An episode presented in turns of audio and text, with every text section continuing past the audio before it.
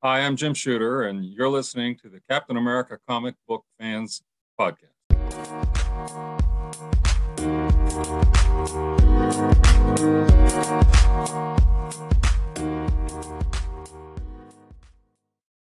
Greetings, Cap fans, and welcome to another episode of the Captain America Comic Book Fans Podcast. This is episode 137. I am your host, Rick Verbanis. And as always, I'm joined by, you know, some people say the best gosh darn co host out there. Oh, Bob. We would be so happy, you and me. No one there to tell us what to do. I'd like to be under the sea. Bob, take it. I don't know what comes after you. Oh, come on, Bob. Is that from uh, Little Mermaid or something? No, I I, mean, know, uh, sure, I get under the sea. Yeah, With I guess you could do it. Finding Nemo. I don't I'd know. like to be under the sea in an octopus's garden with you. No idea. No idea. And it Oh frightens me, my quite honestly. God. It, fright- it frightens me a little bit because I'm not a big fan of water. So on being under the sea, that that really doesn't bode well. I'd like to be under the sea in an octopus's garden in the shade. He'd let us in, know where we've been. Oh, come on. Uh, no idea. I've never heard that song. It's the Beatles. Oh, that's why. you know I'm not a Beatles fan, Rick. I know But- you are. We've had Mark, this discussion. but- Jeanette, you don't don't do that. Don't don't be like I know you are. No, the world is Beatle fans, Bob. The you are the anomaly here, not me. uh, then I accept the award. So- yes, and and it was one of those songs that Uh-huh. uh John and Paul tossed Ringo a bone. Right. Ringo got to sing like on like lead sing like maybe Yeah. one one song every other album or something like that. And this was a Uh-huh. big hit for him. This was Ringo Starr. That's fair. Lead though. I mean, he- vocals. he, had the hot wife. Oh, he did. Little So- Ca- Catherine Bach actually. Yeah. Yeah, Right. How you doing? So little, little caveman, right? So, Remember that yeah. movie? little professional. Oh, I do remember that movie. Yeah, Yeah. yeah. Anyway, Octopus's Garden is the name of the song. Okay. And uh came out in 1969. Is it about and- drugs?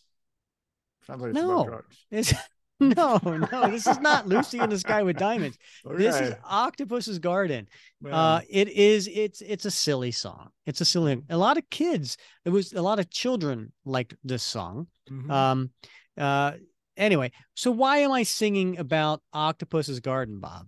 Well, now it makes sense. Does it? Makes sense. Yeah. There's There- a there's little light bit. bulb went A, off. li- a little bit, a little bit, a little bit this time, sir. Yeah. So obviously, because we're going to read a story that has Doc Ock in it. Exactly, Bob. And what issue number is that?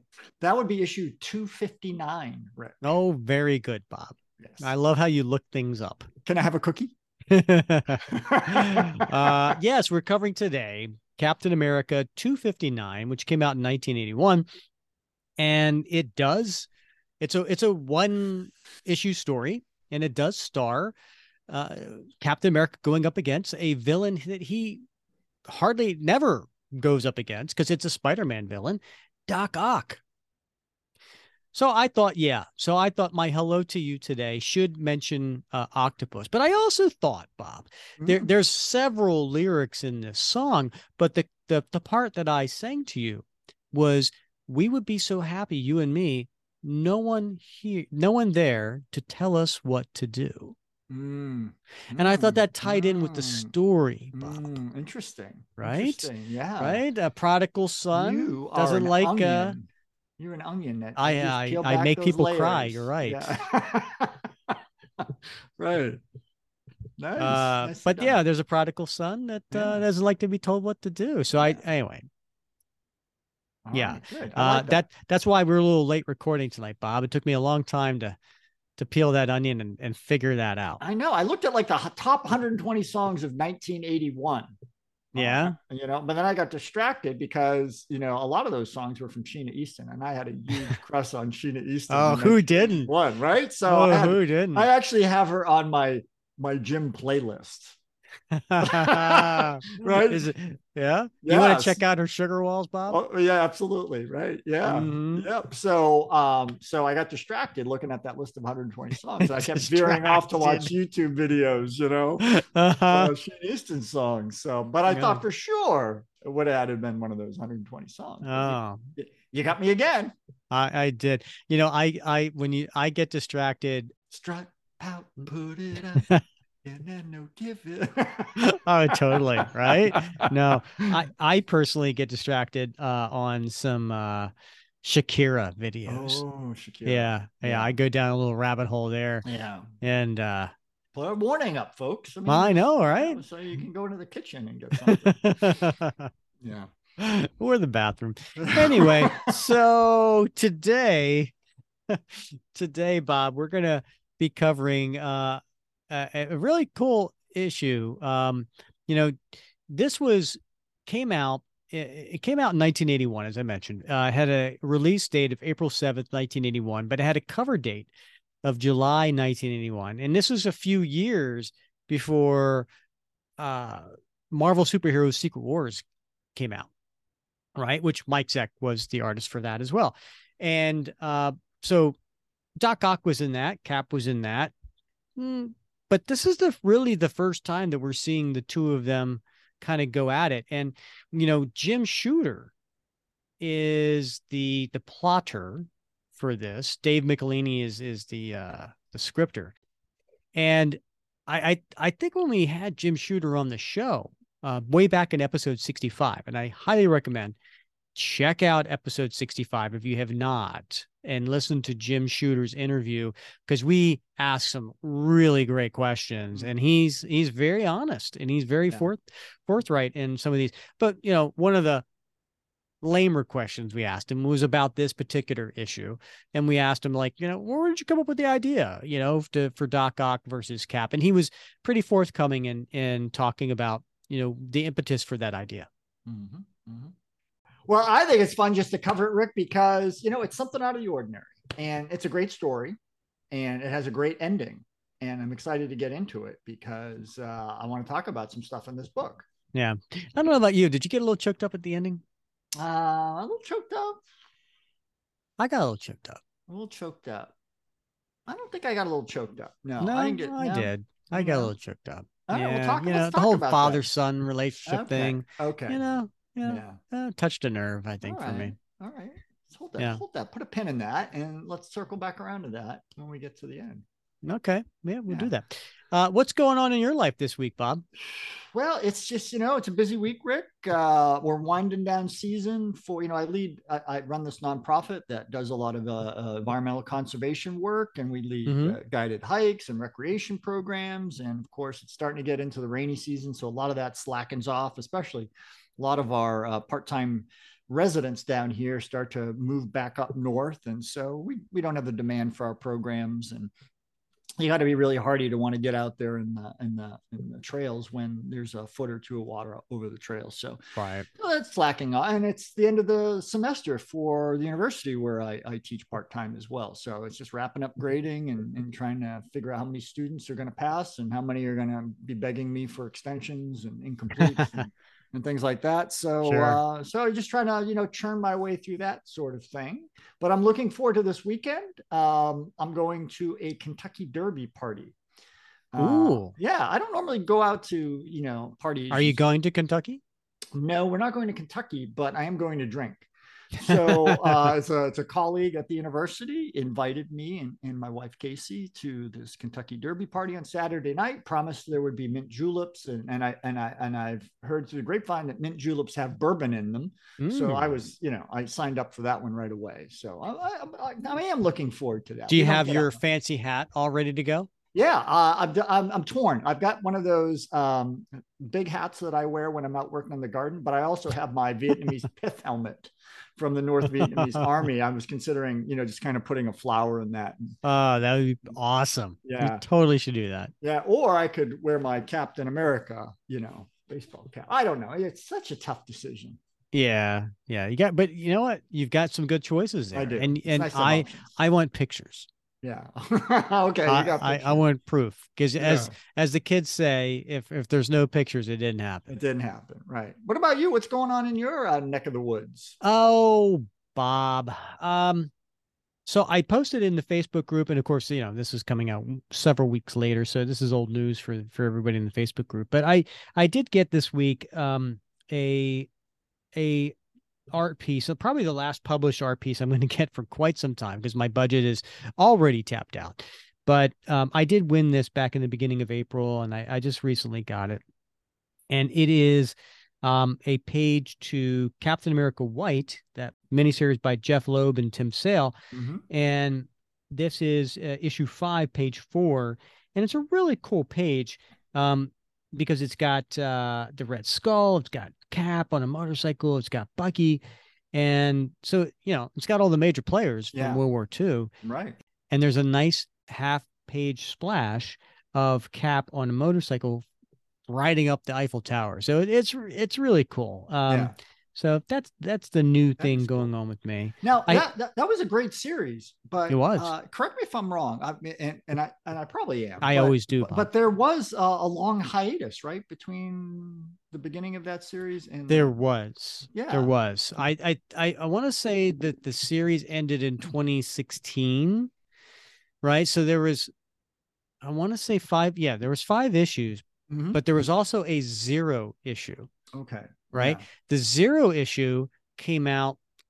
I'm gonna say 2008, something like that. Yeah, yeah, uh, because I still have my store. I had my Okay. comic book store back when when it came out, yeah, and and that was like the kind of like uh hey here's here's this miniseries that's coming out soon, yeah, and there was a poster.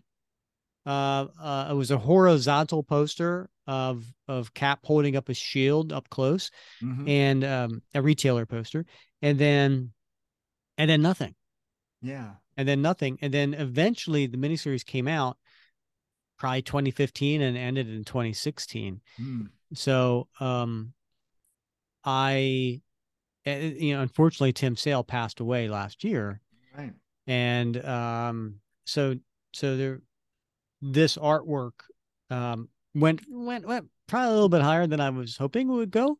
Um you know but you know when an artist pass and people know that the, you know there's no there's no there's no new published artwork coming right. that yeah. you know what's out there in the inventory is, is what you got then all of a sudden you know there's a demand versus supply and yeah, and so prices tend to to to raise so i did have a few a couple years ago i had a a page from this actual issue of captain america white number five and it was the very last page and it was a really cool page it was a half page splash as well um, and it was cap um, in modern time riding away on a motorcycle holding up a shield and there's a flag almost like Mhm. riding off into the sunset yeah. Ve- very cool thing. And I remember talking to you about it, and you were Uh-huh. like, "There's no way that that wind resistant could happen."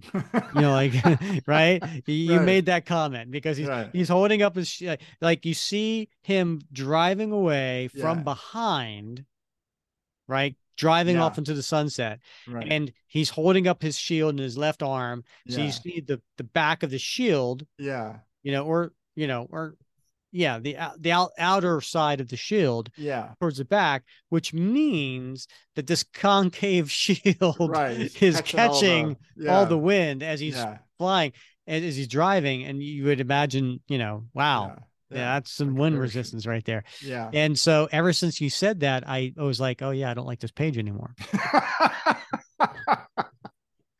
oh yes, It's absolutely I can't believe how influential I am. no, no, it's absolutely true. I I can't tell you.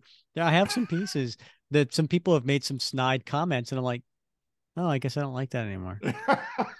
So Well, Um, thank I- goodness my wife doesn't have that reaction when people criticize me. I end up I I end up trading the piece uh for a Mike Zeck fanzine cover. Um and so I was very happy, you know, that uh, I got that. and then you know, blah blah blah blah. People, Yeah. you know, the listeners don't care. But anyway, It's like that episode of The Office where Dwight, you know, they're having the the the uh, the, the the flea market in the in the warehouse of Dunder Mifflin, and he starts with a paperclip, and he wants to get the he wanted to get something, you know, the most expensive item for sale that somebody was selling, and and so he worked his way up, you know, trading the paperclip as he went up. To finally, he got this expensive item, and then he got tricked by Jim into trading it for some magic beans. I, I don't think I saw that episode. oh, it's That- a great episode. Oh, Yeah. that's funny. Um, All the yeah, so- bartering. so that's what that's what's going on with me. Yeah. Right. Rick, I, I did have a really exciting development this week. Oh, Yeah. Oh, you do know, tell, I'm do a- tell. I'm, I'm a little bit of a, you know, I like a little bit of the handicrafts, and I'm not very good at anything. Um, Uh-huh. but I, I sometimes get these ideas in my head, and I'm like, I'm going to do this. So you may not recall, but it was maybe a year ago. I posted this image uh, from, gosh, what one was it? I can't even remember now. If it what what Captain America was it issue like 605 or something? I don't know. It was it was the one where Cap went to the small town and they were having the Captain America fair. Oh yeah, yeah, yeah. That was Yeah. Mark Waid and Yeah. Chris Sam- Sam. Chris Samnee. Yeah, yeah. Yeah. And and you know, and there was this one thing on a table that I had like drawn an arrow pointing to. And basically it was like a desktop statue of Cap encased in ice.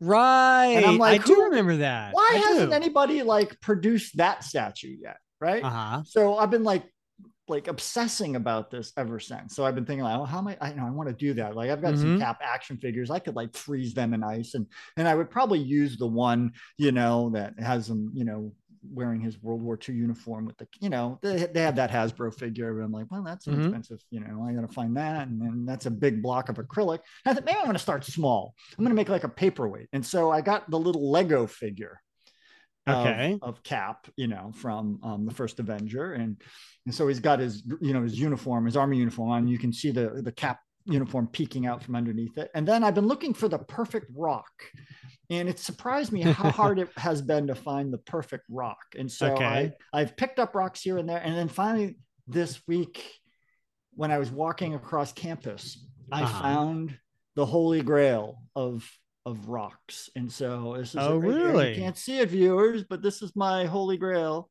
of rocks right here. Oh, And so well, it- all right. Let's describe this to the listeners. It is a, uh, if I had to guess, it, it may be like uh, five, four or five inches tall. it's probably four inches tall. Where yeah. I come from, Bob, Yeah. that's eight inches. yeah, of course. Yeah. Yeah. Uh, so that, uh, and, and maybe like two inches Yeah. deep.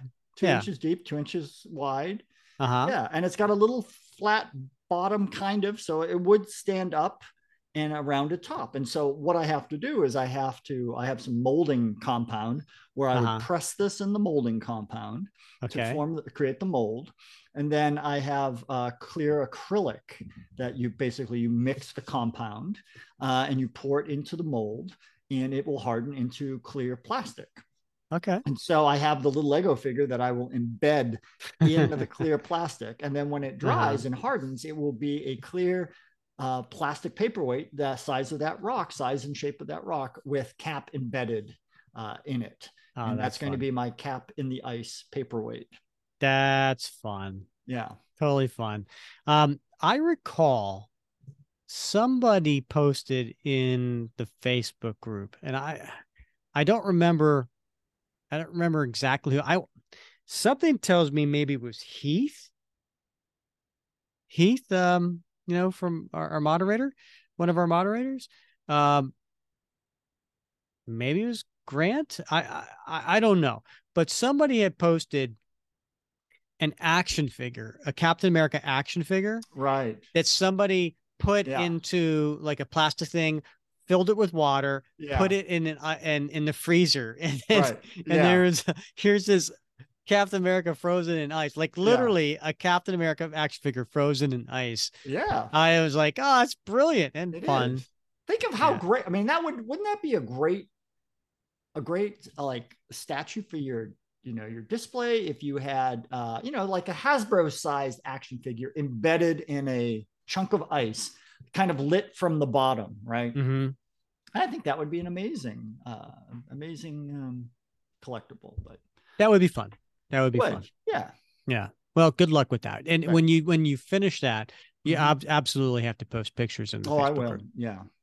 Yeah. So speaking of the Facebook group, um, we we posted um episode one thirty three, which was our nightcap issue with uh Catman, and Yeah. uh you know eh, the Jason Olson Mhm. who who uh, is you know writer of the the Mark Gruenwald book and, and was in recently in uh, episode 134 um he actually replied to Catman's post or, or our post which, which had Catman Yeah. and he said you know he he listened to the episode and he thought it was great and then he said um, you and rick and bob were a wonderful soundtrack for me as i cleaned my backyard today and i was thinking Hmm.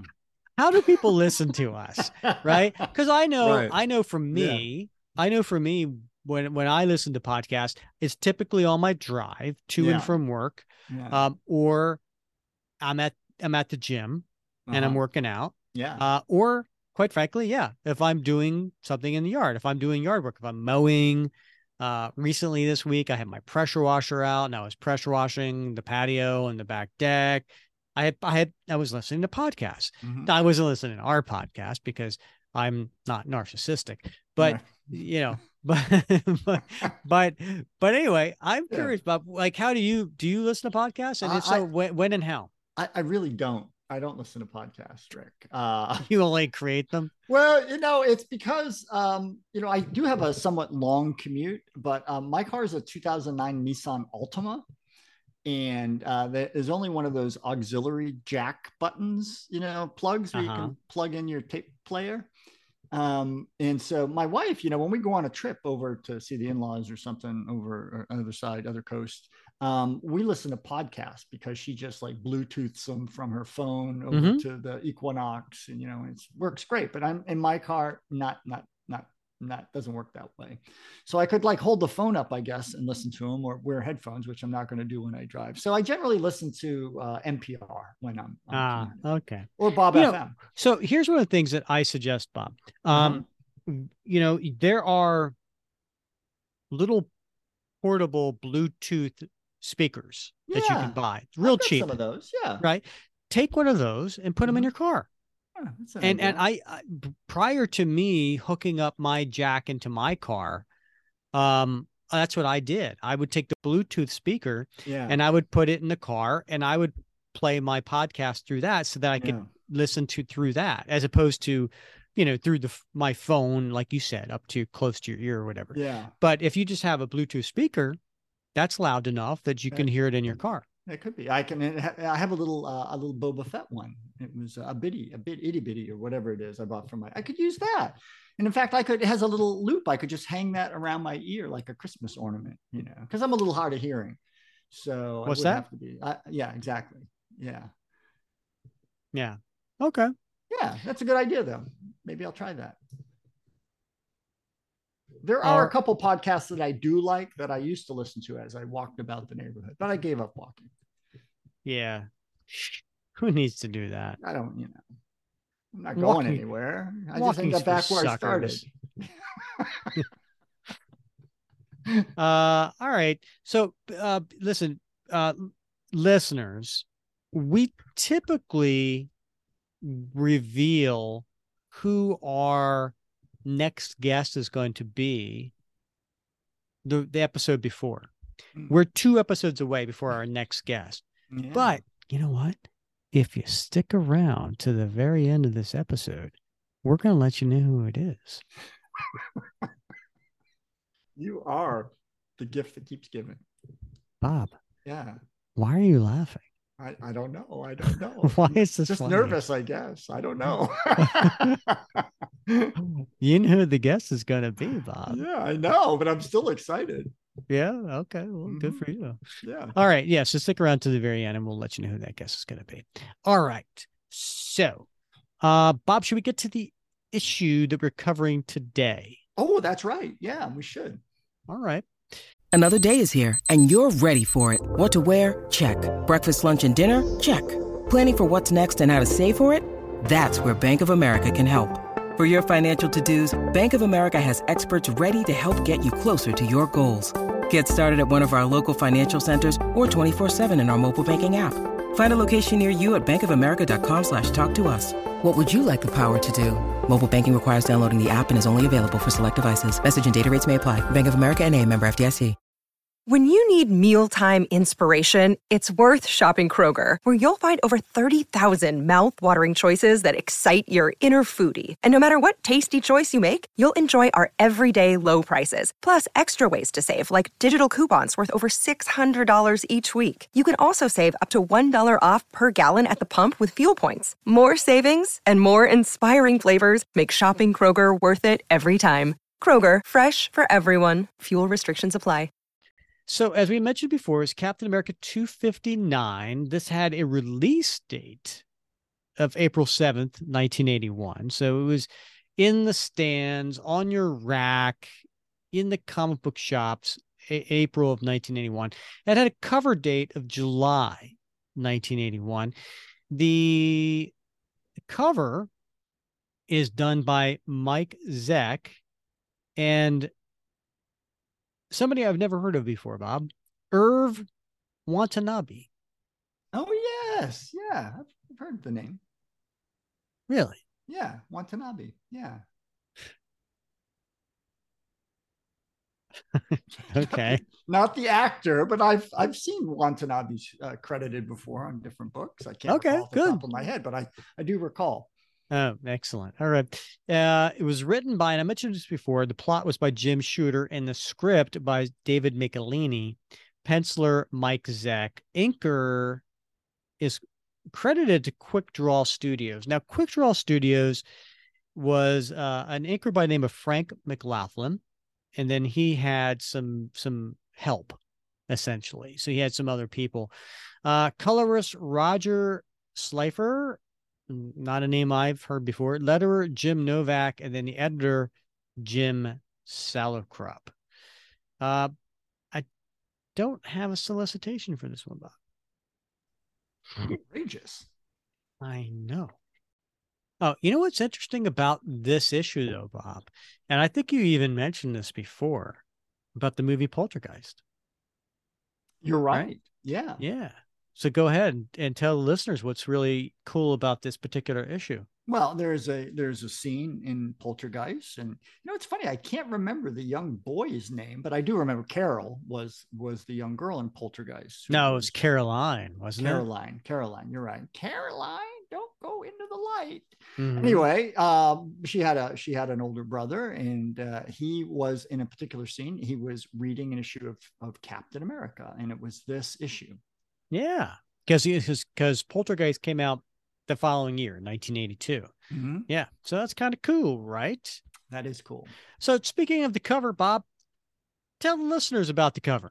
All right, Rick. Well, it, it looks like we are inside of a garage of some sort. We can figure that out because in the background there are some of those doors, you know, with all the the rows of windows that are the kind that either roll up or open open wide to allow vehicles in. You can't really tell, but we're we're inside some facility, and uh, in the foreground we see from the back we see Doc Ock himself from the waist up. So the the camera view is is very close to Doc Ock, and Mhm. and we see he's got uh, interestingly, you know, he's got those white goggles, white glasses that he wears, which are weird because they're almost like gargoyle glasses. Strange. Hmm. Anyway, different guy. Anyway, he's he's got you know obviously Doc Ock has four arms and he's got two of them clamped on the cap shield. He actually has six. he has six. I thought he had four. He has four mechanical arms. Oh, Rick, you are you are a man of precision. Okay, right. so yes, he's got four mechanical arms and two biological arms, and, and so two of the mechanical arms are holding Cap Shield above Doc Ock's own head, and in the, the background we see Cap. And he has a bit of a shocked expression on his face, as He if he's just been surprised. And he is grappling with two of the other of Doc Ock's mechanical arms. So we don't know what's going on here, but there is some sort of conflict, and it appears to be that it has taken the good captain by surprise. So you say Cap is grappling with those arms, which means he is he's fighting them, right? He he actually has the arms in his his yeah he's holding his, on to those arms. fists right? Like he's yeah, yeah he's he's holding those arms because the arms are attacking him but he's grabbing the arms and stopping the arms from from attacking him. Yeah. He he's got his back up against a, a wooden wooden pier. Um and by the way 50 cents bob. 50 cents gets 50, you this comic cent. Back yeah. in 1981 so they still have the john byrne um corner box logo left over from the john byrne and Roger Stern run. Now, here's something interesting. And by the way, you didn't mention it, but we do get to see Doc Ock, not just his arms, we see Doc Ock himself, right? You mentioned his right. white glasses. Yeah. Yeah, yeah. Yeah. Yeah. But we get to see his upper torso, and his body. Then it says it had to happen. Cap battles Doc Ock. Now, when you hear the phrase "it had to happen," mm. it sounds like it's never happened before. It does sound that way. Right? Yeah. If you say something, it had to happen, like that means it had to finally happen. Right. It was an eventual kind of happen, right? Okay. Yeah. yeah. So so yeah, as far as I know, Cap and Doc Ock haven't fought before. That's what they're telling us. Right. Now, yeah. here's an interesting fact, Bob. Okay. There was a previous cover to this that never got published. and I uh, it is if you saw it, it's actually really cool. So if you go ahead and Google Captain America 259 unpublished cover, you will see a, a, an uncolored black and white version of of uh of of this cover with, the with the trade dress and the logo and the corner box and everything.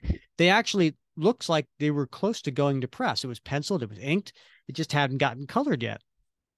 Jim Shooter shot it down. He didn't like it. And why? Because in this original version that Mike Zeck did, it is Cap up against the wall. And rather than grappling with the him holding Doc Ock's arms in his hands, Doc Ock's arms are pinning him back. And you see all four arms holding Captain America back. So you have one holding his left wrist, one holding his right wrist, wrist, one wrapped around his right uh, his left leg, another one holding back his right leg. So he is very vulnerable in this p- particular ish, issue. And you don't see Doc Ock, you just see his forearms. Yeah. Right. There's there's no Doc Ock in this. And Jim Shooter said, I don't like the cover. It yeah. it shows Cap in a very vulnerable situation. And and I and he challenged Zeck to to do a new cover, which is the one you described. Yeah. That's I like this. Uh I, I gotta tell you, I like this cover. Shooter's criticisms notwithstanding. And and I see that it was used for issue 103 of Back Issue Magazine uh, on the cover. Yes. Um, yeah. that's a cool cover. It's very dynamic, I think. You know, it captures a moment of time. And of course, Cap might have been taken by surprise. I don't think we have to read too much into it, but I think it's a really cool cover. Would have been. Yeah, no, I agree. There was a point where, you know, I never owned a a, a, a Zeck Captain America cover, and I was like, well, do I pull the trigger on this? It's pretty expensive, but it's not nearly as expensive as a published cover. Uh, and I, I consider buying it because uh, it was for sale. Um. But and somebody else ended up buying it instead, which was fine because um, as cool as the cover it is, it is unpublished. And so, although to your point, it, it was published used. on a magazine. Yeah, right. Yeah, yeah. Used, but yeah. yeah. So it, technically, it was published. Huh. Well, very cool. All right, so we open up the issue and we get to the opening page. Uh, Bob, you know what? Uh, do you want to read the the uh the caption that comes before where it says Stan Lee presents. Do you want to read the little inscription that uh describes what Captain America comics are all about in case someone's never read these before? In case they're completely unfamiliar with the character, I would absolutely love to do that and be the one that introduces them. In fact, you might say, take their cap virginity. Yes. Whoa. 1940. As the world teetered on the brink of global war, frail Steve Rogers entered a secret laboratory and was transformed into the American super soldier. For four thrilling years, he battled the Axis powers until a freak stroke of fate threw him into suspended animation. When he awoke, he was a man decades out of time. Since that fateful day, Steve Rogers has sought his destiny in this brave new world. Very nice. So Stan Lee presents Captain America, and and it then goes through the uh, the credits, and so we see a uh, Captain America, Steve Rogers. I said, I, I I guess we see a Steve Rogers, right? Because he's not in uniform. Yeah, and he's laying in bed and he's sleeping, and uh, you see shadows of his windowsill on his person on his bed as he's laying there asleep. His name is Steve Rogers. By day, he treads a precarious balance between two lives that of a struggling commercial artist and that of a star spangled Avenger known as Captain America. Unfortunately, his nights are often spent the same way. And even when he does find a fleeting moment's sleep, the slumber is shallow, for the battle honed senses coiled just beneath the surface of his consciousness are ready to spring at the slightest disturbance, such as a sudden chill or a swiftly passing shadow, which we do see a shadow on his body, or and then Caps sits up and he looks all surprised. What? Oh, must have been a dream. But for a moment, I could almost swear that someone had stepped on my grave. And then we see the title to this particular issue, Bob Rite of Passage. So we cut to the next page. Hold on, I want to ask you a question here, Rick. Yeah. Uh, obviously, Steve, he he sleeps shirtless. Are you a Mm-hmm. sleep shirtless sort of guy, or I am not, Bob. No, I, I am not either. I, I am a t-shirt Yeah. and I have some uh very light like sweat shorts yeah, all right. you know, yeah, that I wear that are Yeah. very um right. let's just say easy access. in case you have to get up and pee. Yeah, I know. I got that. It happens when you get older. I know. Right, yeah. Uh, yeah. Okay. No, I wondered. I mean, some some guys like to sleep shirtless. Yeah, Uh, do I- you? I, uh, I don't. No, I I I I find it uncomfortable to sleep shirtless. I, I gotta have, you know, I gotta have my sleeping t-shirt. So yeah. Do you have Uh, the same sleeping shirt t-shirt every night? no, no, I you know, whatever I have, you know, a dozen different t-shirts and I just Mhm. cycle through them. And you know, usually they have holes in the armpits. I don't know why that happens. Somebody hasn't explained that uh, properly to me why one gets holes in the armpits of, of t-shirts, but it happens. So I mean, I was just curious. You, You, know? should I mean, try deodorant, Bob. I think if It's- I it's if I had a if I had a if I had a physique like Steve Rogers, I might you know might might sleep shirtless. I don't know, but Uh-huh. uh, maybe not. You know, and, and just then, curious. Then and then you're clothesless from the waist down because you didn't mention anything. I, oh no, I don't wear anything from the waist down. Yeah, it's just Oh, a t-shirt. Yeah. talk about easy access. oh, watch it, cat. Okay. Yeah. so the next page, uh, Cap sits up and he says, "Ah, well, whatever it was, I'm awake now, and since it's almost six o'clock, I might as well burn a couple of eggs, get my fighting gear on, and put a change of clothes into my portfolio." I've just enough time for a quick workout at Avengers Mansion before I have to turn that display art into the agency. And of course, Zeck demonstrates, you know, Cap cooking and Cap putting his stuff into his his case. And then this is cool, right? Middle of the page, nice nice little large panel. I like this. Mhm. uh, we see Cap jumping out into the city uh, from a the night. I don't know what do you call that? That skylight thing? Yeah, skylight. Sure, Yeah. we'll call it that. Yeah. Yeah. 6:30 a.m. The sun is a three-quarter circle of the eastern horizon as Captain America bounds into the dawnlit sky over Brooklyn Heights. Smiling as he feels the morning wind brush his face, as he notes the smooth ripple of muscles beneath his chainmail shirt. For these sensations mean one thing to him freedom.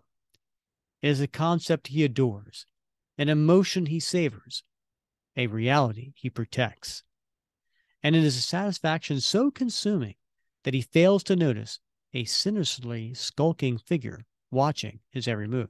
And so we get to see Cap doing acrobatics going through the city, right? He's he's jumping around. He's he's jumping onto uh you know a, a fire escape. He's got a shield in one hand and he's hopping off of a water tower, right? Um but Yeah. but Bob, what is there? What is that we see? It's it's as if somebody is uh they're they're they've opened like a, a, a one of those rooftop door thingies you know uh Oh, a door thingy. yeah it's a door Yeah, thingy That's Uh, a scientific term. yeah well you know it came from, I, I was an architect for four years so it's a door thingy and uh Hmm. so was uh, George Costanza. so uh and he's he's he's peeking out and observing uh cap moving across the the skyline Yeah, and then and then that cre- that creepy skulking person thinks to himself, "There, at last! I knew I'd find him if I looked long enough." And Cap fails to notice that is until, eh, a sound from the rooftop behind me, like metal scraping metal could be nothing. But I've known too many good men who died for ignoring such nothings. I better check it out. And then he does like a, a reverse flip, right? He like he's he's bounding one way and then he decides to circle back. However, no one here, and there aren't any fire escapes, no way for someone to get off the roof in a hurry. I I guess that sound could have been my imagination but I still can't shake the feeling of being watched. And then the last two panels, we do see a shadow kind of like underneath the scenes, right? hmm yeah shadowed uh shadowed figures peering at him But of course, if you saw the cover, you know who it is. yeah we know already All right, there's no surprise. It's Yeah, Doc dr hyde Dr. What? hyde i mean mr hyde Is he hiding and seeking? What the hell, Bob? That's Doc Ock. I know, I know. I'm just having a little fun, Rick. You're not having fun. You I'm- totally goofed up there. I'm trying to throw you off the trail, man. You messed up. Just a minute. I'm not messing up, man. Why are you giving me the finger? I don't want to give the spoiler away again, man. It could be anybody. Uh huh. We saw the cover, Bob. It's Doc Oh, Ock. all right, fine. Right. And the whole metal against metal. What do you I think that was, Bob? I don't know. Um, you know, it could be anything. It's a city. Uh huh. Could be a rusty air conditioning unit. You never know. Right. So uh, Cap then leaps over to the next building and he thinks to himself, so if someone is tailing Captain America, maybe it's time for the good captain to drop out of sight. Moments later, the skulking figure follows, only to find nothing. I've lost him, but he was heading north when I disappeared, and I have a good notion as to where he was going.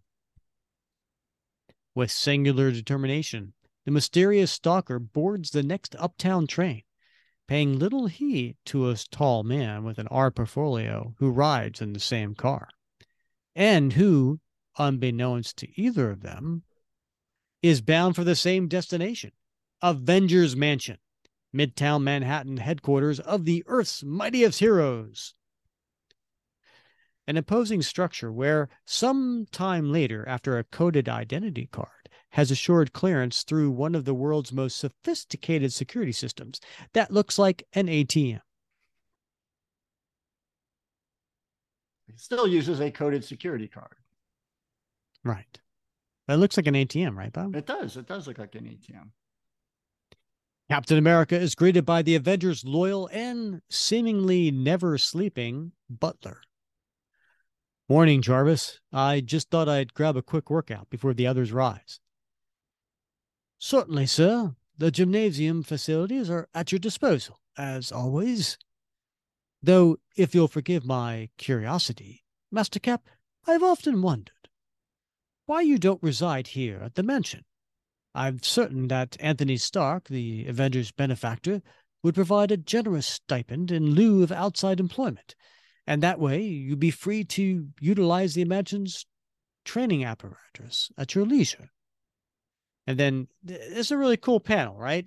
Because we Yeah. see Cap working out on Yeah. the various, uh, you know, mostly gymnastic type of right. There's the the horse that he's going Mhm. over, and then he's got the the uh the hanging the inverted sit-ups. Yeah. right and all Yeah. those and um and so cap's working out but he he replies perhaps jarvis but before i became captain america i was a civilian and i suppose there's still a part of me that wants to enjoy the liberties i fight for in that same way just as any other man yes sir i quite understand and shortly after the intense exercise program has been completed you know how you know it's intense bob He's sweating. he is Yeah. And he's- mopping he- his brow. Yeah, he's got a little towel. He's wiping up that perspiration. Pardon me, sir, but this letter just arrived for you this morning, post. It's from a Mr. Colson.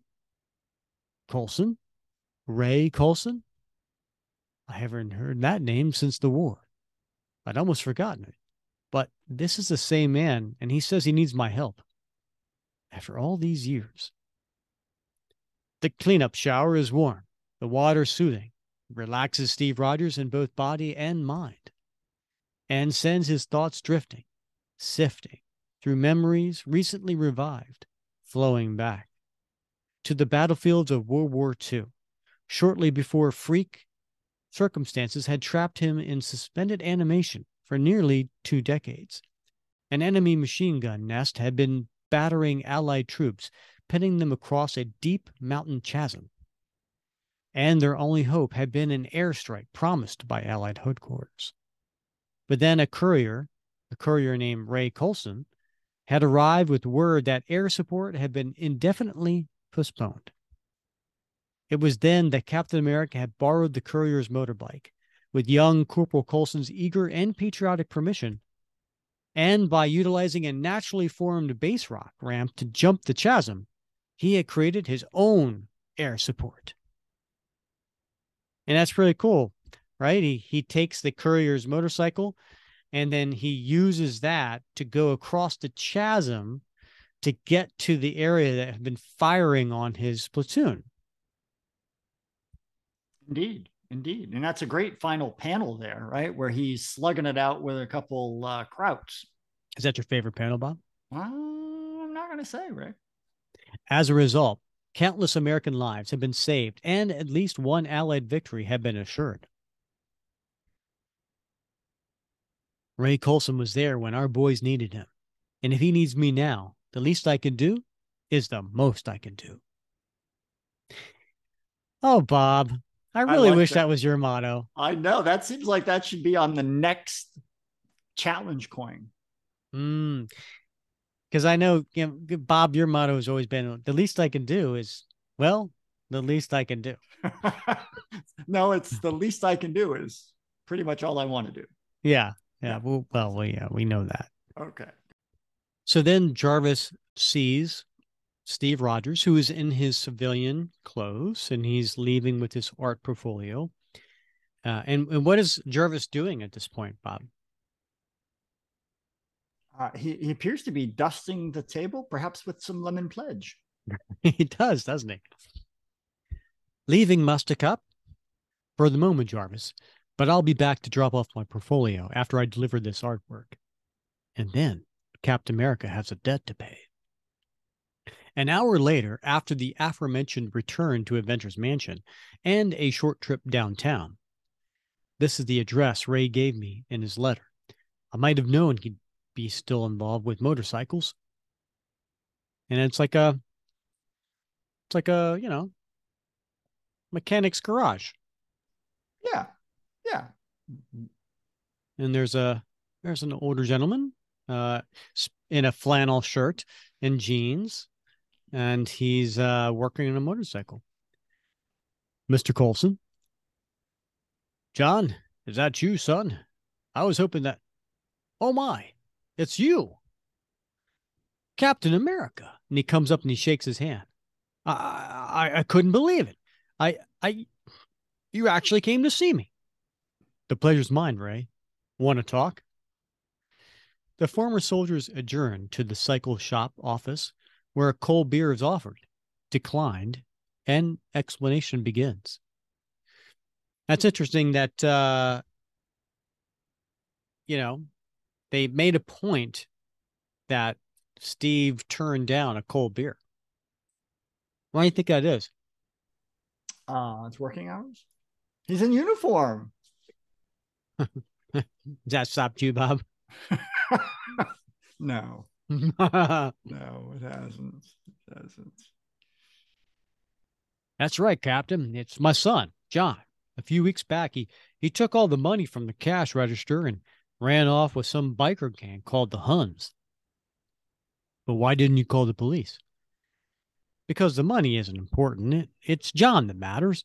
You see, he, he had a rough time growing up, what with his mom dying early on. And I'm afraid I've never been too good at showing affection. So while I tried to do the right by him, I guess we were never as close as we should have been. Here's his picture.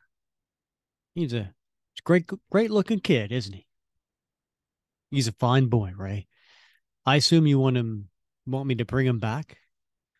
No, Captain, I, I can't control John's life. Never could. I just want you to find him and, well, just tell him I'm sorry.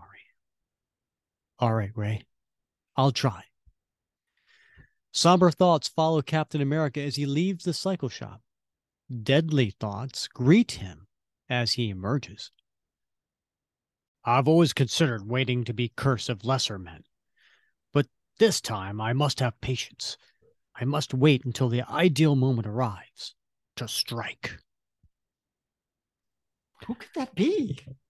I don't know, Bob. I, it's so hard to tell. Captain America's quest is not a difficult one.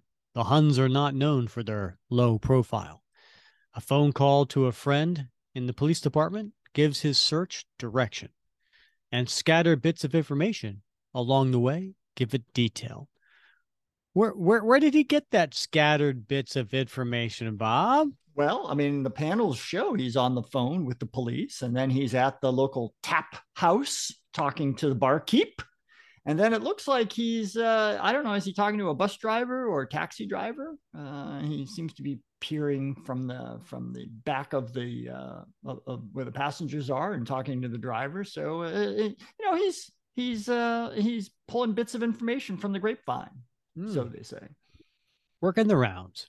Working the rounds until at last the trail leads to a converted barn near Saugerties, New York, a ramshackle building whose physical decay. Ramshackle? Bob, do you know that word? Ramshackle? Yeah, ramshackle, broken down. Yeah. Is it? Yeah.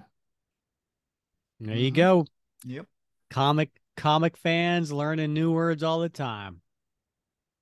A ramshackle building whose physical decay is echoed by the symbols of moral decay that adjourn its internal walls, swastikas and crosses that chill the Avenger's soul even more than the flippant words that welcome him. What are we looking at here, Bob?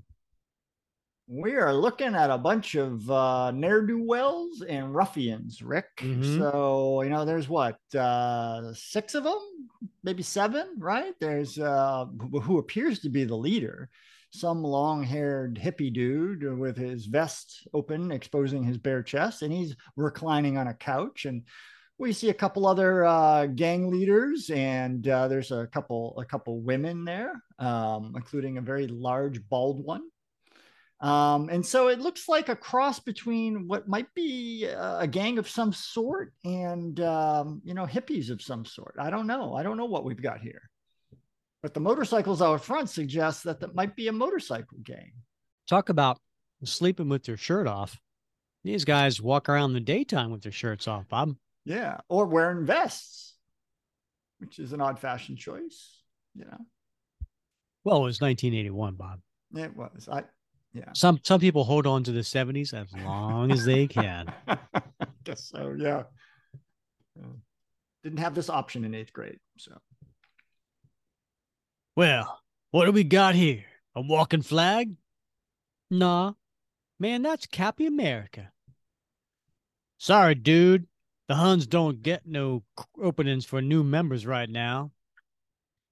I didn't come to join your club, mister. I came to talk to one of your men. That one, John Colson. And he points to him. What, me? Sorry, flagman. Your costume don't mean spit here. And no one talks to a Hun unless that Hun wants to be talked to. So maybe you better split, man, for we have to clip them cute little wings of yours. Hey, so dad, why don't we put this big bad Avenger to a test? Make him prove he's worthy of talking to a Hun. Good idea, Turk. How's about it, hero? Are you man enough? And wow, wow, Soledad's eyes kind of light up. Yeah, and apparently He's got a little Charles Manson thing going yeah, there. He does have a very uh, an eerie resemblance to, to, to Chuck. Uh, and Turk apparently is not a woman. Mm. I, I mischaracterized uh. Man enough that I don't have to prove it. But if that's what it takes, what do you say, John? And I like the expression on Cap's face here.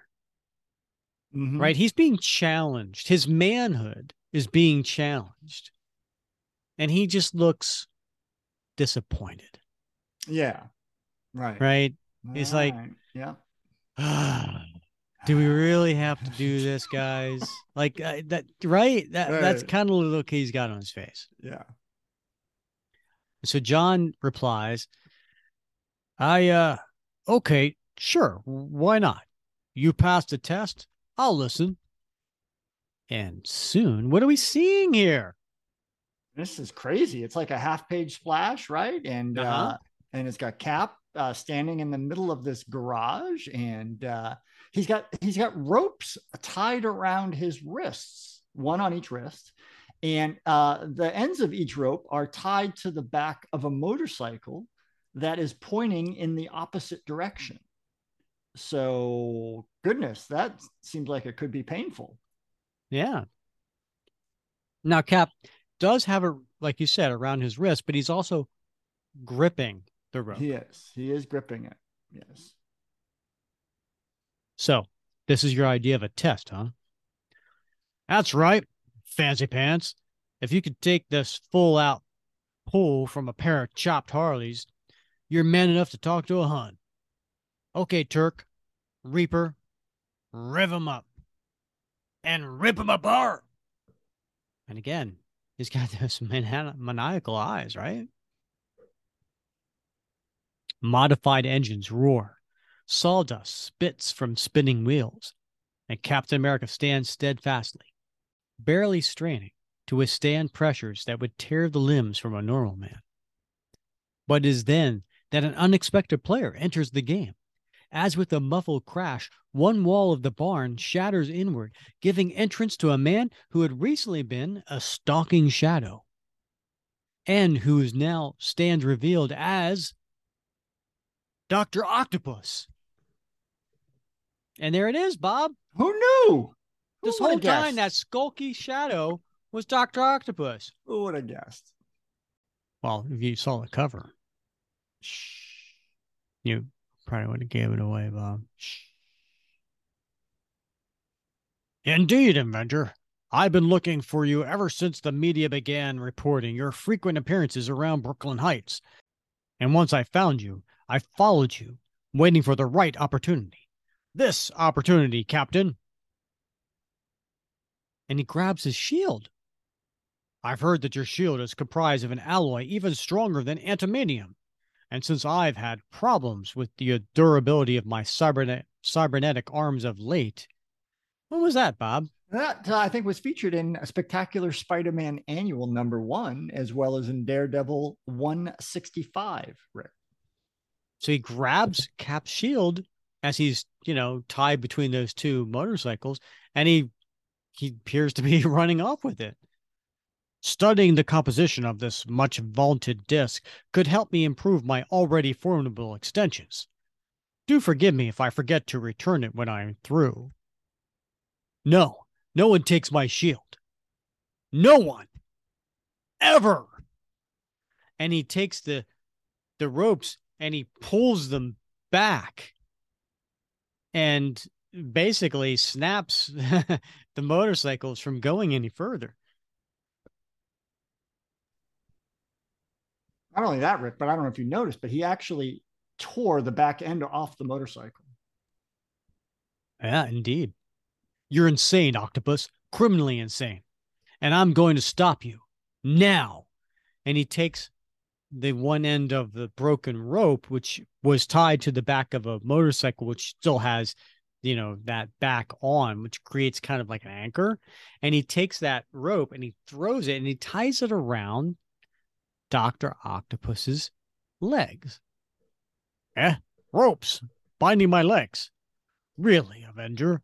After all the times I fought Spider Man to a standstill, do you honestly think mere hempen strands can hold me? And sure enough, his octopus arms snap those ropes. No, but I can, especially since those mere hempen strands slowed you up long enough for me to catch you. And he he he jumps up at him and he hits his torso, and the momentum takes them through the barn wall. You're strong, Captain, and much more persistent than I anticipated. But I am Dr. Octopus, and I shall brook no further interference from and he, you know, uses his his long legs to get away from Cap, and he's holding his shield in his hand. Eh, holding onto one of my arms, still following. Very well, Captain. I didn't want to fight you. I only wanted your shield. And he takes one arm and he pushes him up against that that post that we talked about on the cover, right? But now you shall pay for your stubborn perseverance with your life. And he takes the shield in the other arm. So one arm is wrapping him around a pole. And then the other arm has a shield and uses a shield to try to like decapitate Cap. But Cap bends at the right time. Bad move, Octopus. You should never let me get close enough to my shield to grab it. Now you're going to find out just how hard that shield is. And he takes the shield away from Dr. Octopus and he throws it first hand. What a panel, Bob. The That panel pretty cool. comes Yeah. and just n- nails Doc Ock back. And what to say, Bob? What's to say, Bob? Uh, Kavok. And what does Doc Ock say? I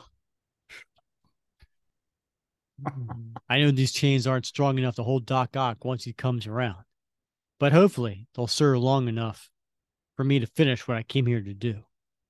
And he does. He wraps the chains around Doc Ock's uh, arms and he hoists them up. Now, Bob, that's a pretty cool page, wouldn't you say? That is a cool page. Yeah.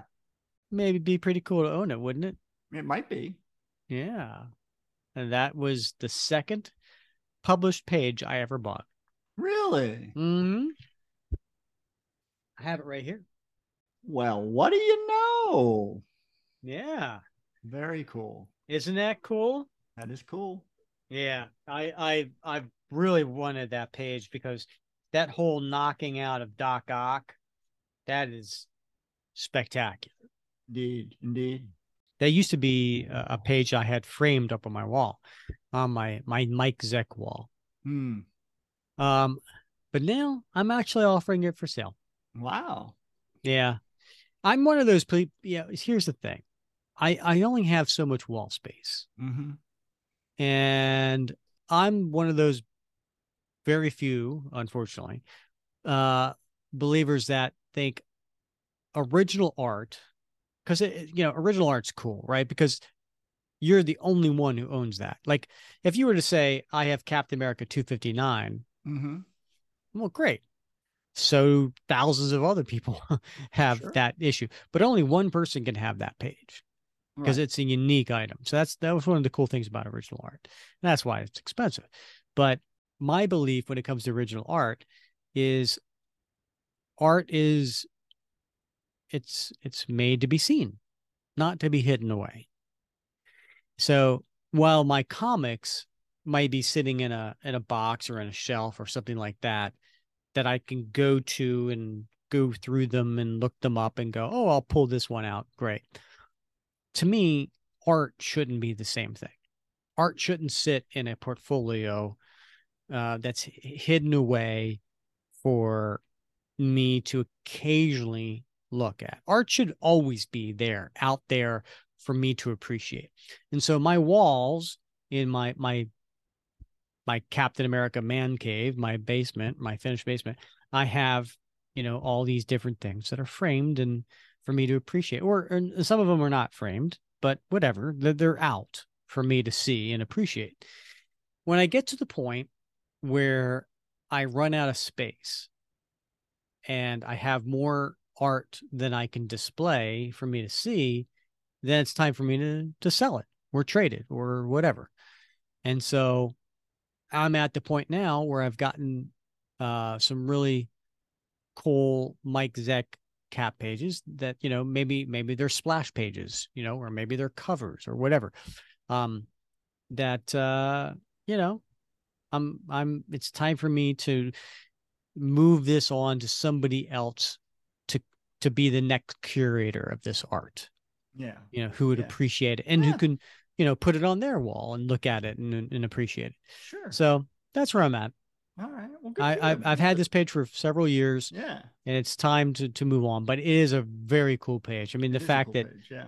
you know cap is grabbing his shield in a in a way that number no, number one you would never you know we never see him in this second panel we never see him grab his shield in that in that way It's it's like a di- it's like a discus throw. yeah exactly Yeah. right Right. Yeah. Not normally how he slings it. So that's a unique panel by itself, and but the middle panel is the money shot, right? That that's that's seeing Doc Ock, a villain. It's not just What any that, what hench does that what does that phrase mean? I've heard that. money shot. Yeah. Oh, okay. You should probably Google that. okay. I'm, I'm Yeah. not really up on finances, so that's why. but to see in you know, this big, large panel in the middle of the page, uh, Doc Ock, a, a foe that he rarely goes up against, Mhm. um, you know, and and taking the shield and knocking him out, and then in the other, you know, then you see him being chained up, you know, yeah. uh, and es- essentially every single panel either has Cap or his shield in it. Uh, so it's a it was an amazing page, and I'm I'm I was so excited to have it, and I still I still love it. Um, but you know, there's only so much space. Maybe you need a bigger house. I do need a bigger house. I really do. I do. Problem solved. Yeah, exactly. All right, so we cut to the next page, and it is uh you know, Cap pulling on chain, which is taking Doc Ock up until uh, in the air. And he he kind of is waking up from being concussed by the shield. What? What? He dares truss me up like some slaughtered side of beef? You there, cyclists. I'll pay you a thousand dollars apiece to hold that costume cretin while I take his shield. And then you may watch as I and then the leader of the Huns says, Sorry, freak. Captain America's proved himself. In the Huns book, he's okay. So why don't you just look for your errand boys somewhere else? blast you. And blast you, Avenger. You've won. I, I don't think he said blast you. Comics Code Authority, darn you. I saw I, I had a friend today post a meme on Facebook and it said uh said something like uh hey autocorrect. I didn't mean duck. I never mean duck. I, it never means duck. I get that. For me, it would. Yeah. Well, it's true. I have I have a duck. that uh, reminded me. I I'm going to digress here. I made a post today on Facebook. There was an Mhm. old Far Side cartoon about um, the fear of a duck someplace somehow watching you. And there's a guy sitting at his desk, and then Uh-huh. a skyscraper across like the way. There was one lone duck in the window, like way up. And it was watching this guy at his desk, right? And so it was it was the name of this phobia. I, I can't remember the name of the phobia, but it was the fear of a duck somehow watching you. And right next to this cartoon, I posted a picture. I was sitting at my desk here at my home office, and um, I took a picture. There's a window behind my computer, and outside there was a duck sitting on my front lawn just watching me. That's classic. yeah, I know. Just looking at me, I'm like, all right, I know, because they come here and they want me to come out and feed them. So he just stands there and stares at me through the window to like, go on, drop down some bird seed. Um, no, But it does mean duck for me. I guess so. I mean, that was a great story, Bob. Yeah. Thanks All for right. sharing. Well, I wanted you to have time to to eat your snacks. So Yeah.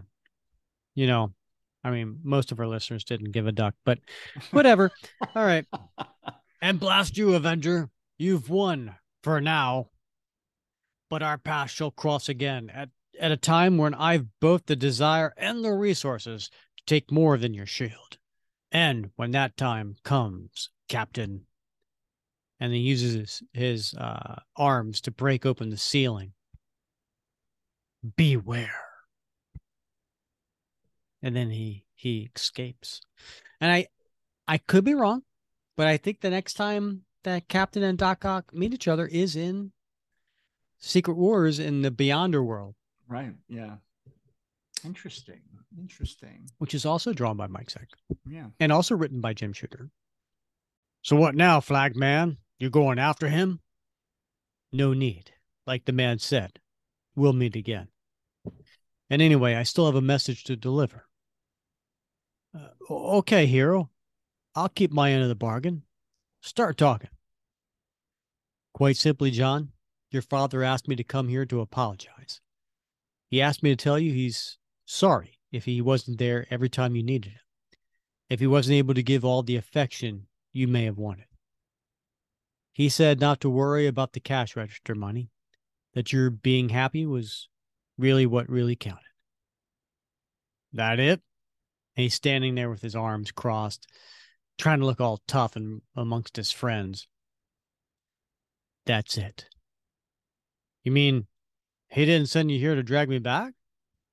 No, that's your decision. Making up your own mind is part of growing. Big part. I've done what I can, John. I've done what I promised. The rest is up to you. And he walks away. And then here we have an epilogue. And it's 3 a.m. We see uh, it's a row house in suburban Queens. A door is opened and gently closed so gently the house's single occupant, Ray Colson, doesn't stir from his exhausted sleep, doesn't hear the soft footfalls approaching, doesn't sense a once familiar presence until. And there's a hand on his shoulder. Huh? What? John! Say, Pop, had had you better get up on the bed? If I'm going to work off that money I took, we'll have to open the shop pretty early. And that table doesn't look all too comfortable. John, uh, I don't know what to say. You don't have to, you don't have to, Pop. You already said it. Well, I, I guess I'll sack out now. I'm kind of tired. We'll talk in the morning, okay? Sure, son. Good night and welcome home. And he's got his tear in his eye, Bob.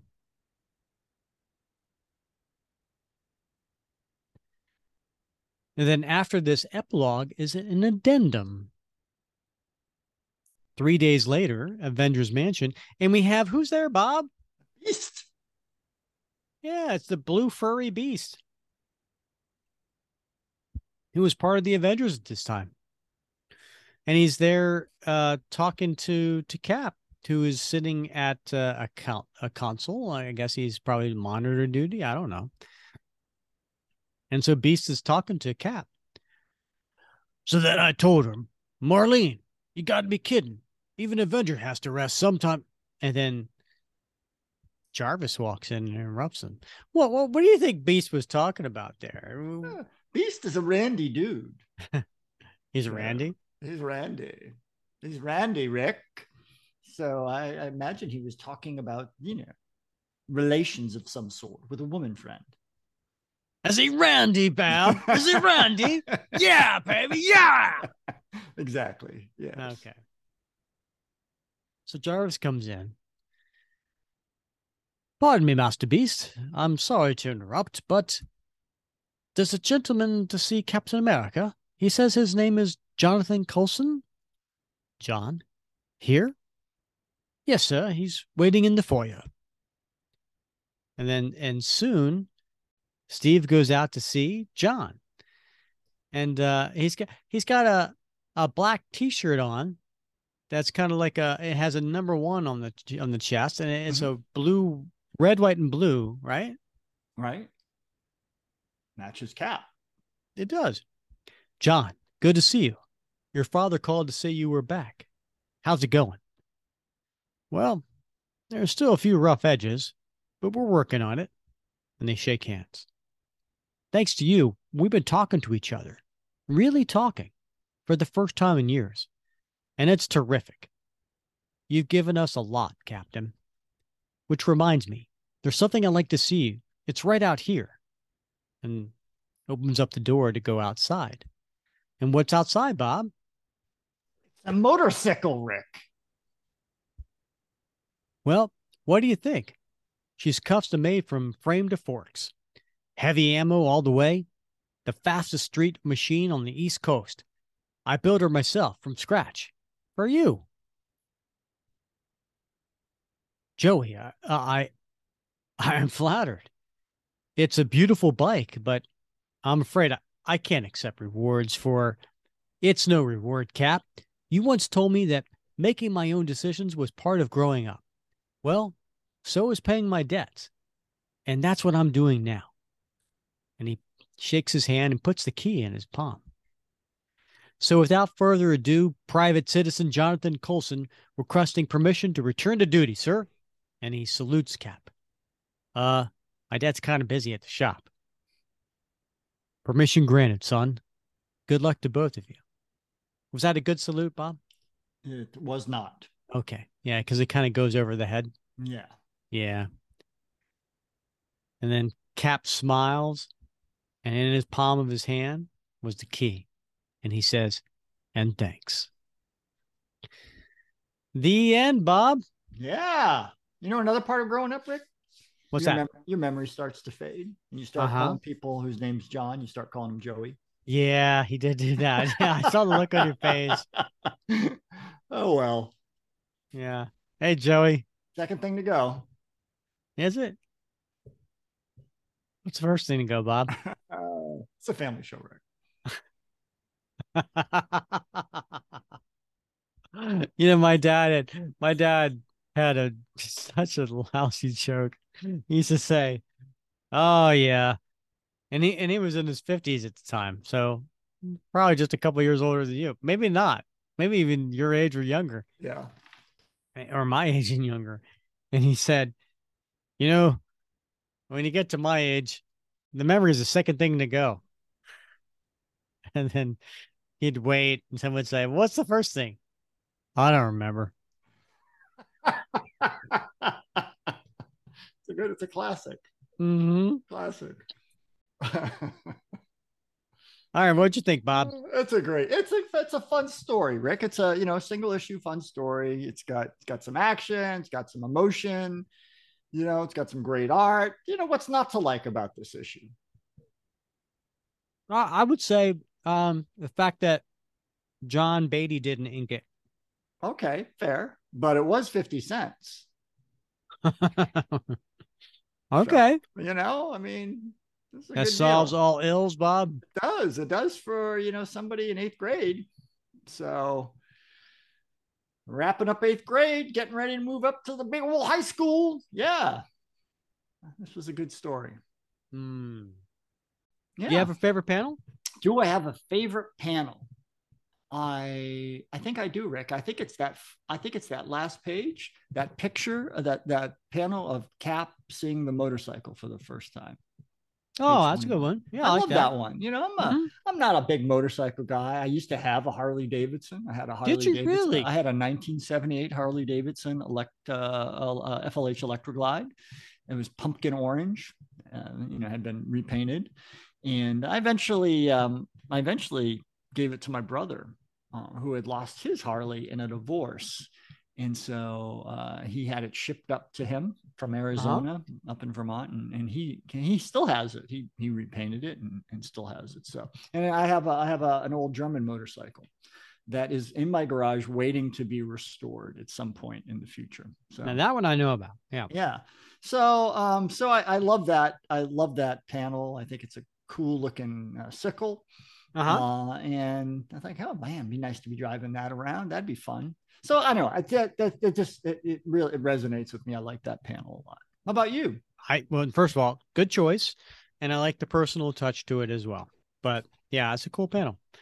Um, for me, I'm gonna go with page five. I'm gonna go with the first panel, which is mm-hmm. um over half page splash, maybe two thirds page splash of Cap doing the gymnastics. Yeah. Right. You know me, I'm a sucker for Cap doing acrobats and yeah. and and multiple images of Cap doing that and the same thing. And you know, here he is doing gymnastics, he's doing weight training, he's doing, you know, holding himself up. Yeah, I I don't know. I yeah. like the I like that image. Yeah, and it probably resonates with you too because I mean this this is kind of like your workout, right? Mm-hmm. I mean, you go to the gym. I know you mentioned that once or twice. And... Oh yeah, I I lift probably yeah eight hundred pounds like this this yeah, is being displayed here. Yeah. Inverted sit ups and mm-hmm. yeah. Oh, yeah.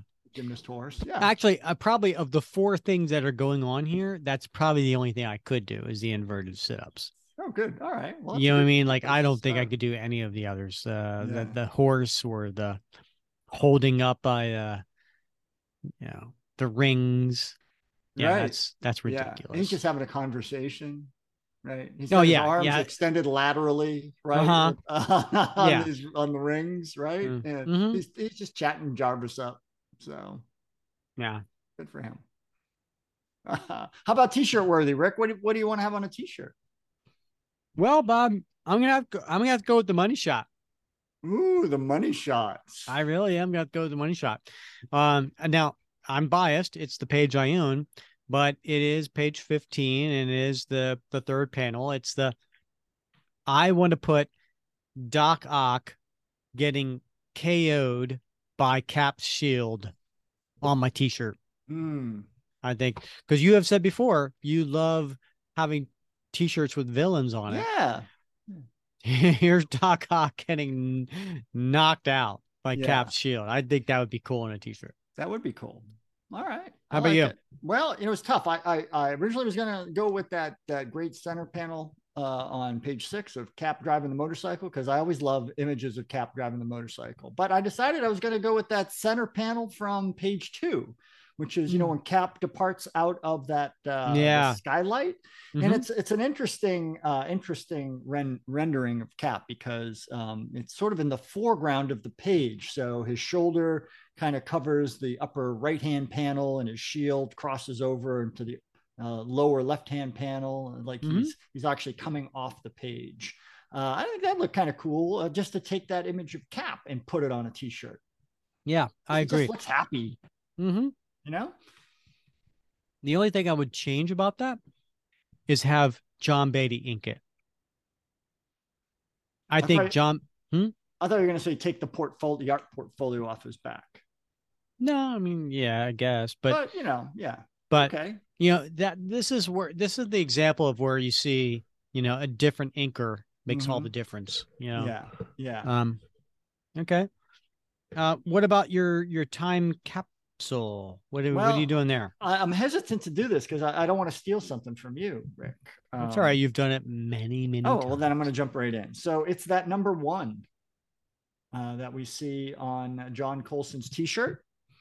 And we saw that, uh, I think it was on pages 19 and 20, but we also saw that number one in the window of Ray Colson's cycle shop back on uh, page uh, seven. Uh huh. So I don't know if you know the history of that number one. Tell me, Bob. All right. Well, I'm glad you asked. So, um, you know, that number one is is a Harley Davidson logo, and it was Uh-huh. introduced in uh, 1969 following uh, the victory of um, Mert Lawwill at the 1969 AMA, that's uh, American Motorcyclists Association, Grand National Championship, where he clinched the championship at the Oklahoma City Half Mile for the Harley Davidson team.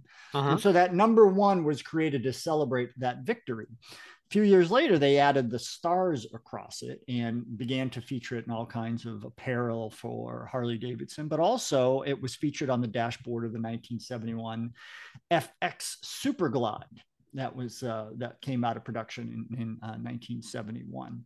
And so you see that logo all the time on t-shirts starting around 1971. So I think that's a that's a you know seeing it on the t-shirt, seeing it on the window is just a it's just a great call out to a great American motorcycle, Harley Davidson. All right. All right. Yeah. Are you done? Uh, no, which was what Cap would have you know would have driven in World War II, and and clearly is what he's what he was given here. I love the fact, like you know, when you when you do the minimal amount of research on this particular issue, and then then you go off for five minutes about the one thing you did research on. Oh no, it's not the one thing. Ask me about the Huns. the Huns motorcycle gang was, in fact, a real motorcycle gang that was founded in uh, Connecticut. So it was dominated. Uh, one of you know, not like the Hell's Angels or the Bandidos. oh my God! I didn't Sons really mean it. Or the pagans, which were all really West Coast that eventually branched out into Canada and the Eastern United States. But the Huns were a motorcycle gang on the East Coast, which is Oh God. likely why it was known by the uh, you know the writers of this. Yeah, yeah, yeah. Well, you know the uh, the Huns uh, first uh, first appeared in the uh, Americas in uh, the 1847s So- the Palestinians. And uh, all right, Cliff, thank you very much for right. the facts there. you want to drill down into Soledad, the name Soledad? Why perhaps he might have been. No. Oh Okay. my All right. God. Anyway, what's your time capsule, Rick? My time capsule. uh, I'm so glad you asked, Bob. Well, Uh, I'm going to stick to the uh, the comic actually when I give you the answer to this. all right. Um, you know, I had a couple. I had Ooh. a couple. I had a couple here because I wasn't sure if you were going to take one, and I needed to pivot. Uh, so I'm going to go with page five. Hmm, page five.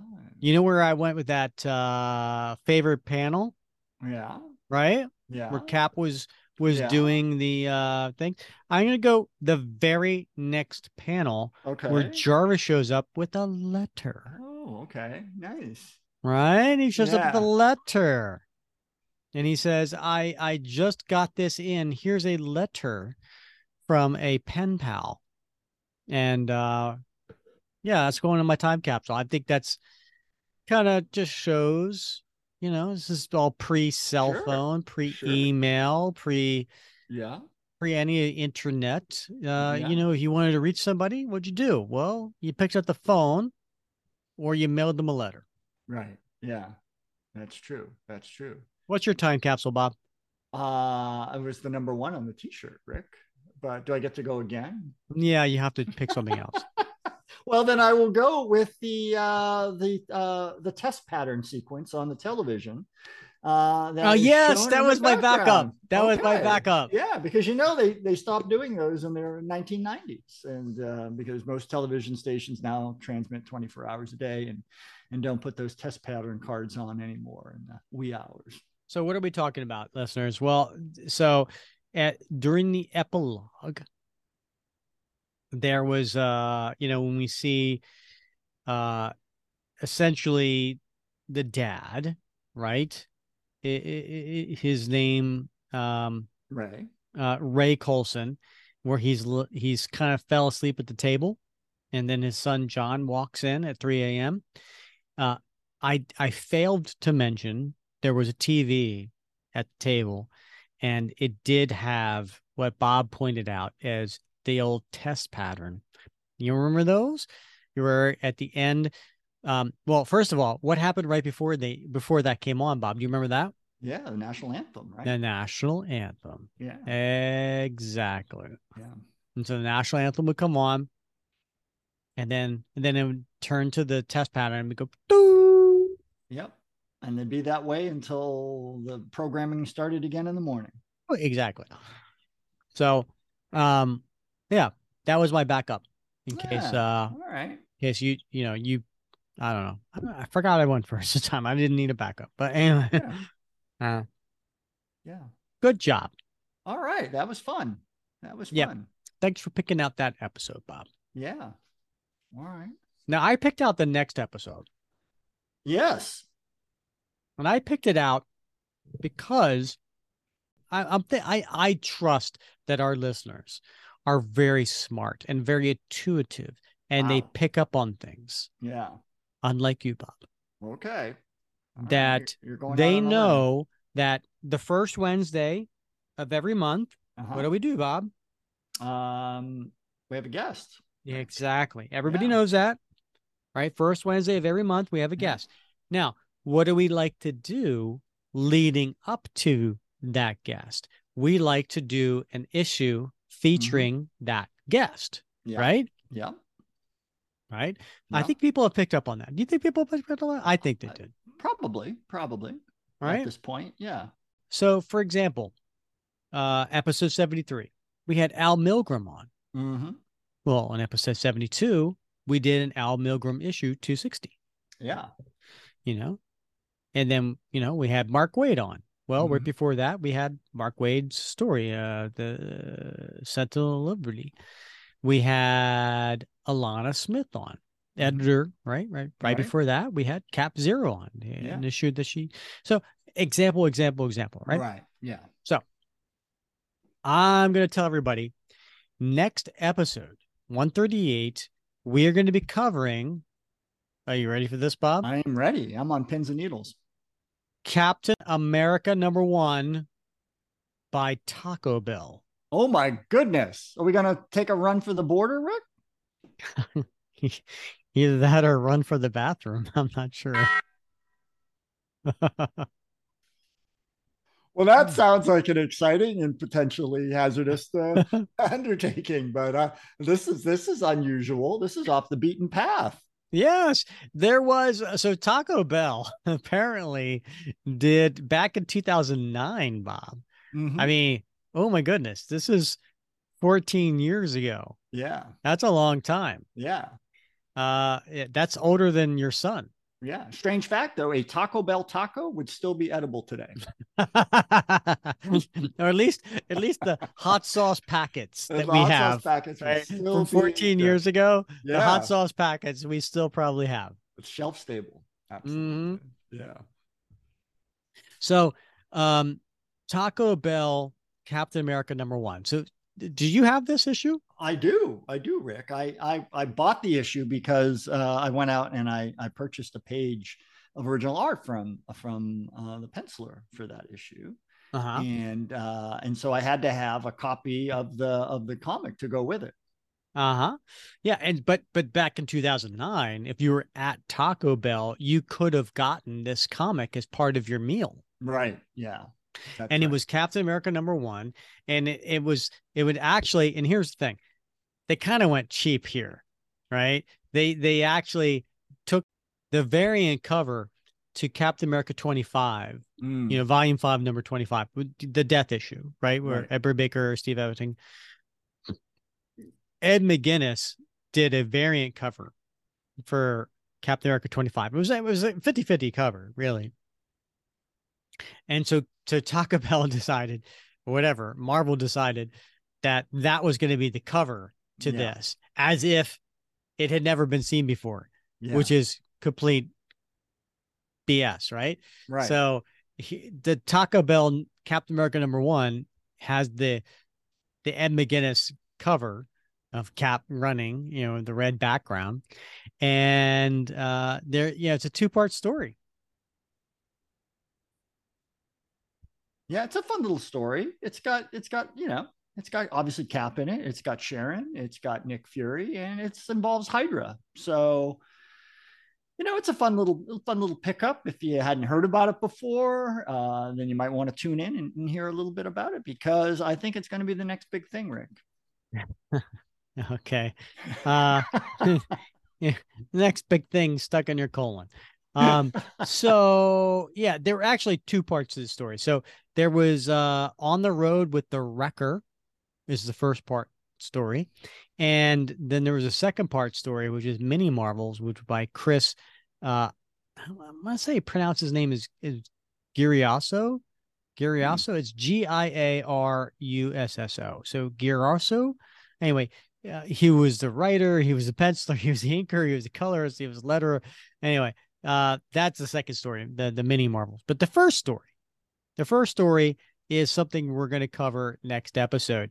Uh, so if you, as a Captain America comic book fan, you're like, well, wait a minute, I don't, I don't own that in my collection. Well, here's your chance. We're gonna we're gonna cover it for you. Right? You know, you don't have to go out and spend 25 bucks on it because it is. I went on eBay, Bob. It's Mhm. 25 bucks to get this this comic. It's ridiculous. Yeah, I know. It's uh it that surprises me. I you know, I, I picked up a couple copies, I don't know, a couple of years ago when I got this this uh, original art page and and they weren't you know anywhere near that back then, but I don't know why uh, they, they would have they would have gone up in in uh, in value. There's no conceivable reason for that.